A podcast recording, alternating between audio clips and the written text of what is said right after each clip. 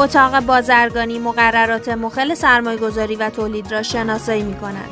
اتاق بازرگانی با انتشار فراخانی خواستار شناسایی مقررات مخل سرمایهگذاری و تولید شد.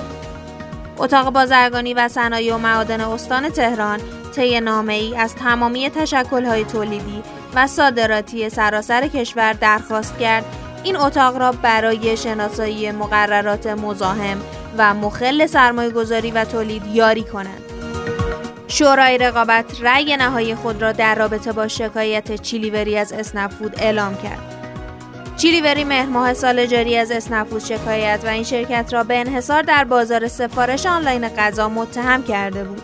با اینکه شکایت چیلیوری از اسنفود در شورای رقابت به نفع چیلیوری تمام شده بود اسنفود رأی شورای رقابت را نپذیرفت و درخواست تجدید نظر کرد پس از گذشت چهار ماه از رأی اولیه شورای رقابت رأی نهایی خود را اعلام کرد. رأی نهایی شورای رقابت پایان انحصار اسنفود در بازار سفارش آنلاین غذاست. نخستین ماراتون استارتاپی ملی زعفران با رویکرد سلامت در تربت هیدری برگزار شد. معاون آموزش تحقیقات و فناوری دانشگاه علوم پزشکی تربت هیدریه گفت آین اختتامیه چهارمی رویداد استارتاپی دانشگاه علوم پزشکی تربت هیدریه در قالب این ماراتون با معرفی تیم‌های برتر به کار خود پایان داد. این رویداد علمی چهارمی رویداد استارتاپی دانشگاه علوم پزشکی تربت هیدریه و اولین رویداد استارتاپی ملی زعفران در کشور به شمار می رود. هکرها به سرورهای علی بابا حمله کردند. مدیر عامل علی بابا در توییتی اعلام کرد تعدادی از سرورهای علی بابا مورد حمله هکرها قرار گرفته.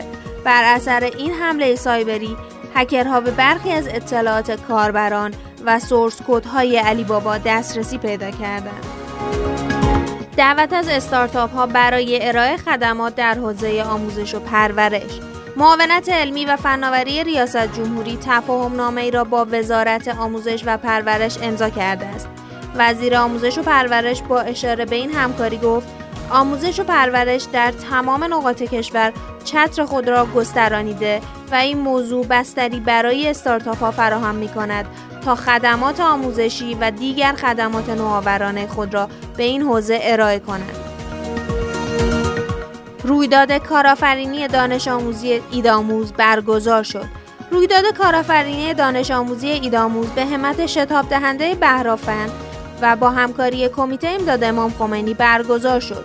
ایداموز رویدادی در قالب بازی دانش آموزی است. این رویداد جهت آشنایی دانش آموزان مقاطع متوسطه اول و متوسطه دوم با مبانی کارآفرینی همچنین تقویت روحیه کارآفرینی در بین دانش آموزان برگزار شد.